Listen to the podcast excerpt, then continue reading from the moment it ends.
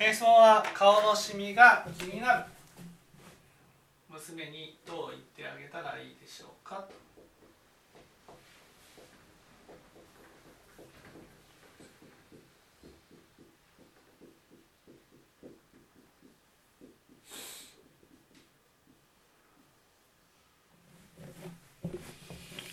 まずなんで気になるんでしょう？まあちょっと友達に。その言われて、まあ、自分はその顔が変なんじゃないかとか可愛くないんじゃないかということで、う、うん。うん。ちょっとショックを受けてるというか気にしてるというか、まあだから私可愛いって確認しに来るとか、うん。そういう感じですかね。うん。ね。お釈迦様の話にこんな話があるでしょ？覚えてます？とっても美しい人がいて。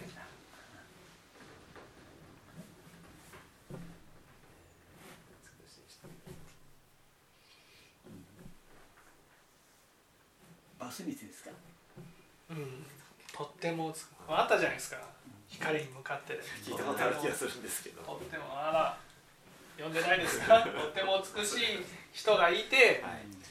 ねわあこのね私ほど美しい人はいないと。うん。あのお釈迦様でも私のことを美しいと褒めたたえるだろうでお釈迦様に言ってって、ね、見せていこうとうん。言ってお釈迦様のところへ行ってきたわけですで私って綺麗でしょと言ったらお釈迦様はいやあなたはね綺麗だとは思わないと。うん。むしろ醜いと思うと、ね、本当の美しさとは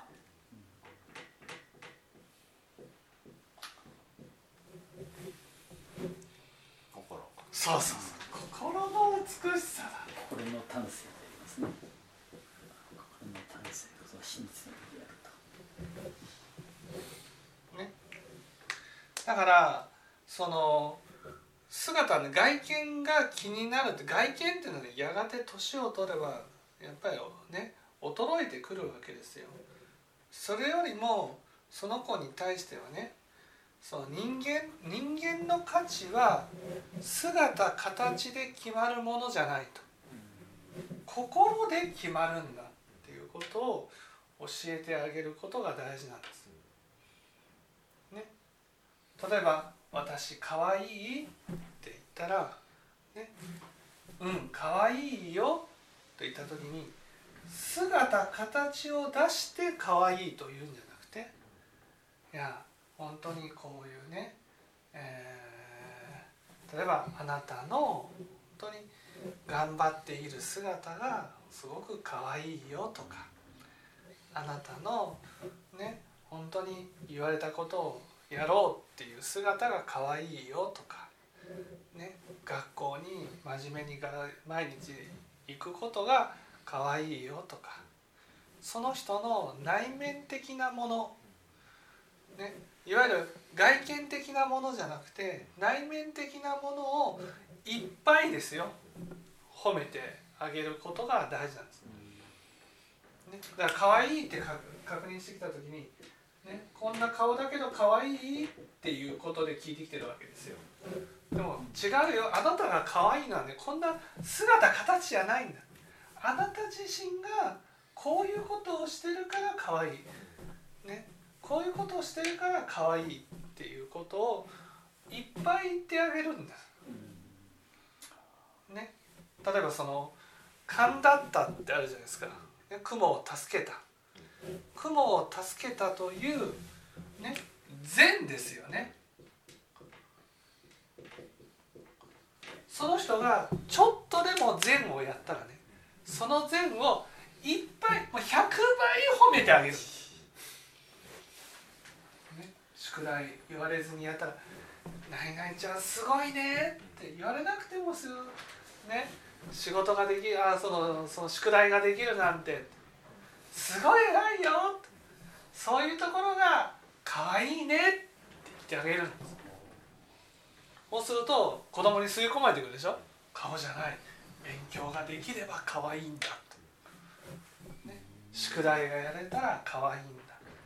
あその学校の用意ができたら可愛い何でも可愛いにつなげてね。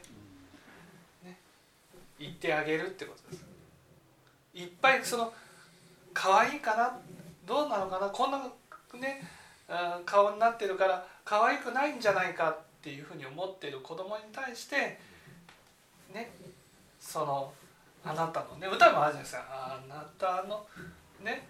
ミスを数えましょう。それはミスか。いやあとキキスですよ。そうそう私あれをミスと呼ぶ。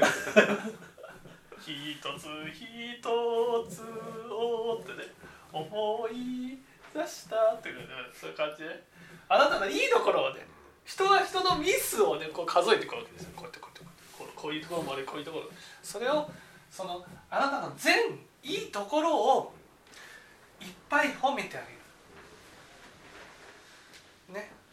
だから自分は本当にね顔は悪かったかもしれないけど人の良さっていうのは顔じゃないじゃないですか。